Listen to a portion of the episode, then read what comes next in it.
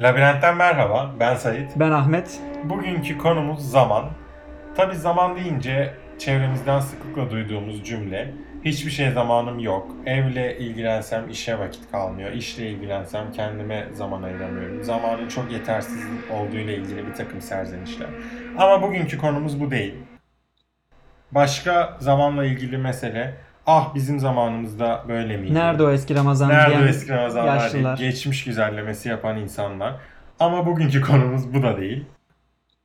Her yere geç kalan, başkalarının zamanını çalmayı bir rutin haline getiren ve insanları bekletmekten keyif alan bir takım insanlar da akıllara gelebilir. Ama bugünkü konumuz bu da değil.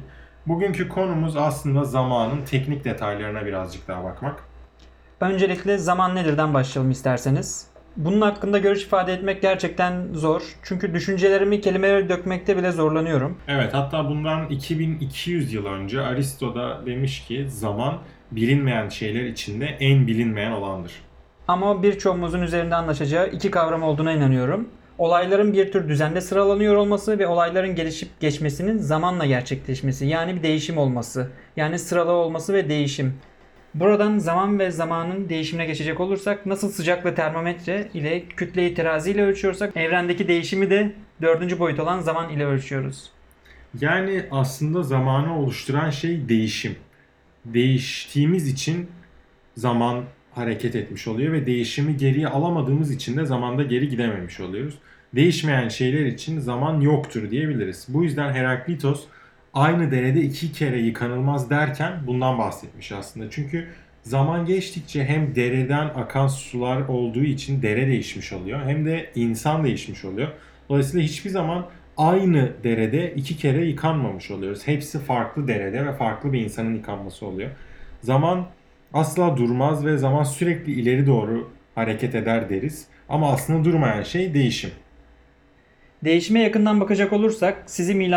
Akdeniz'de yaşamış olan Yunan kolonisi Elea'ya götürmem gerekiyor. Elealılar günümüzde İtalya'nın güneyinde yaşamış ve birçok filozofa ev sahipliği yapmıştır. Elealılar değişimin gerçekliğini reddetmişlerdir. Değişim olmadan zaman da olmayacağını, yani zamanın gerçekliğini reddetmişlerdir. Biraz sonra zamanın doğasında bahsedeceğimiz üzere bu görüşe zamansal idealizm deriz. Değişimin olmadığını söylemeleri kulağa garip gelse de bunun için kendilerince açıklamaları vardır. Elealılar olarak bahsettiğimiz kişiler aslında Parmenides ve onun öğrencisi paradoksları ile tanıdığımız Zenon'dur. Parmenides ve Zenon gördüğümüz bütün değişimlerin yanılsama olduğunu, aslında bütün dünyanın değişmez ve zamansız bir birlik olup sadece zihnimizdeki yanılsama olduğunu iddia etmişlerdir. Zenon zamanın değişimiyle ilgili 3 paradoks ortaya atmıştır. İkilik paradoksu, ok paradoksu ve Aşil ve kaplumbağa paradoksu. İkilik paradoksunda birinin bir hedefe gitmeye başladığını düşünelim. Kişinin hedefe ulaşmak için önce mesafenin yarısını kat etmesi gerekir. Daha sonra kalan uzaklığın tekrar yarısını alması gerekir. Yani 1/4'ünü ve bu böyle devam eder. Yani hedefe ulaşabilmek için sonsuz sayıda sonlu uzaklığı kat etmesi gerekir. Yani bu da sonsuz zaman alır diyor aslında. Evet. Hiçbir zaman ulaşamamış olur. Evet. Bu sonlu bir zaman süresinde gerçekleşmeyecektir. Yani hedefe hiçbir zaman ulaşamaz. Ama deneyimlediğimiz üzere yaşantımızda hedef noktalarımıza ulaşabiliyoruz. Dolayısıyla bu bir paradokstur. Diğer iki paradoks da buna oldukça benzerdir. Aslında Aşil ve kaplumbağa paradoksu da bu az önce senin bahsettiğin ikilik paradoksunun hemen hemen aynısı. Ama ok paradoksu birazcık farklı. Zenon'un ok paradoksunda ifade etmek istediği şey aslında bir şeyin, mesela yaydan çıkan bir okun hareket halinde olup olmadığı o şeyin geçmişteki veya gelecekteki durumuyla ilgili değildir. Yani o şey daha önce başka bir yerde, mesela yayın içindeyse veya daha sonra başka bir yerde olacaksa, mesela hedefe doğru gidiyorsa, o okun hareketi bunlardan bağımsız bir olaydır. Hareket şimdi mevcut bir olgu olmak zorundadır. Yani oku herhangi bir anda sadece kendi içinde incelersek uzayda kapladığı alan sabit olacağından dolayı o an hareketsizdir. Eğer şu an hareket halinde değilse herhangi bir zamanda da hareket halinde olamaz. Zenon aslında bizim hayatta gördüğümüz şeyler hareket ediyor olmasına rağmen, mesela bir ok atılsa ve biz bunun hareket ettiğini görsek aslında hareket ediyor deriz buna. Böyle olmasına karşı akıl ve mantığın hareket olasılığına imkan vermediği sonucuna varmış.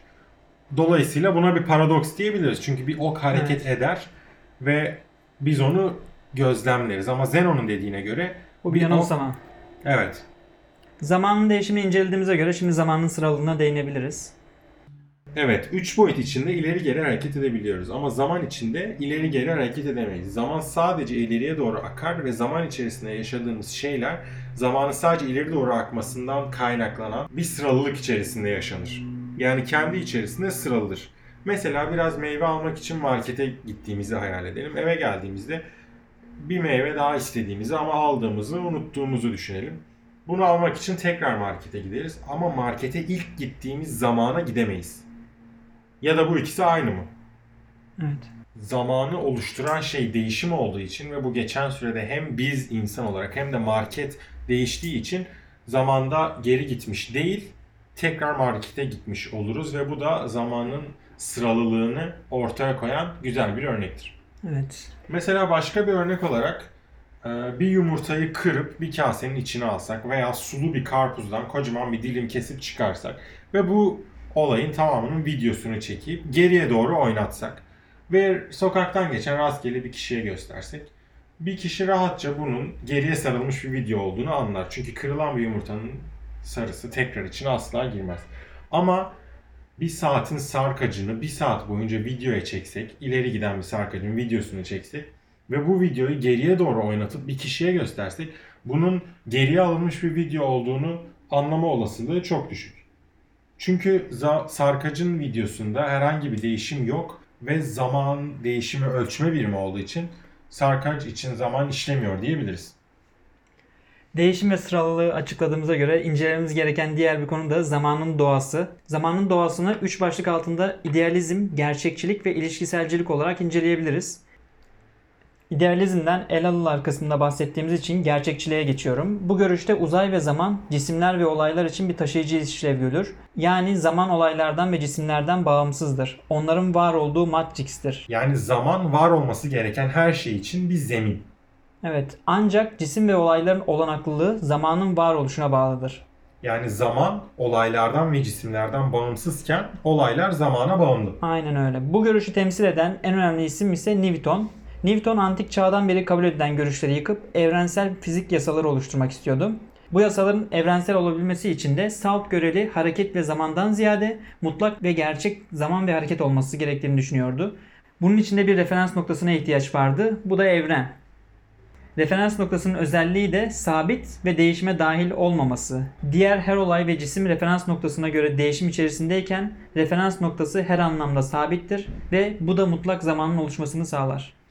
200 yıl boyunca Newton'un ileri sürdüğü bu tanım kullanılırken referans noktasının da değişiyor olduğu, yani evrenin genişlediği ve ışık hızına ulaşılabiliyor olması nedeniyle 1916 yılında Einstein tarafından zamanın göreli olduğu ortaya kondu.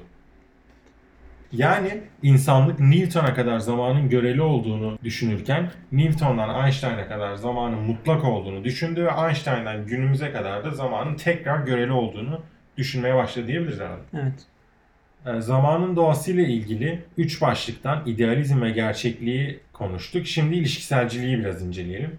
İlişkiselcileri kısaca açıklayacak olursak zamanın sadece olayları birbirine bağlamanın bir yolu olduğuna inanırlar. Ayrıca objeler ve olaylar arasındaki ilişkiler olmadan uzay ve zamanın var olamayacağını iddia ederler. Bunlar şey diye düşünüyor. Zaman sadece mesela diyelim 1914'te 1. Dünya Savaşı başladı, 2. Dünya Savaşı başladı. Bunların arasındaki ilişkilerden doğan bir zaman var. Yani sadece olayların arasındaki ilişkiye doğan. Yani bu aslında bir önceki başlıkta yani zaman olaylardan bağımsız demiştik ama ilişkiselciler zaman olaylara bağımlıdır diyor. Aynen. Olaylar arasındaki ilişkilere bağımlı. İlişkiselcilik olduğu için. Ha, olaylar arasındaki ilişkiler. Yani aslında olaylara da bağlı. Aynen. Yani olaylara da bağlı. Bu bölümden itibaren her bölümle beraber ikimizin de beğendiği ve dinleyicilerimize tavsiye ettiği bir kitabı podcast'in sonunda paylaşacağız. Bu bölümde önereceğimiz kitap ise Danimarkalı filozof Søren Kierkegaard'ın Felsefe Parçaları ya da Bir Parça Felsefe olarak Türkçe'ye çevrilen kitabı. Hayatı anlamayı ve hayata bakış açısını değiştirmek isteyenler için tavsiye ettiğim bir kitap. Bu bölümde zamanı konuştuk. Zamanın özelliklerinden, zamanın doğasıyla ilgili fikirlerden ve bunların altında yatan felsefi akımlardan bahsetmeye çalıştık. Bizi dinlediğiniz için teşekkür ediyoruz. Gelecek bölümlerde görüşmek üzere.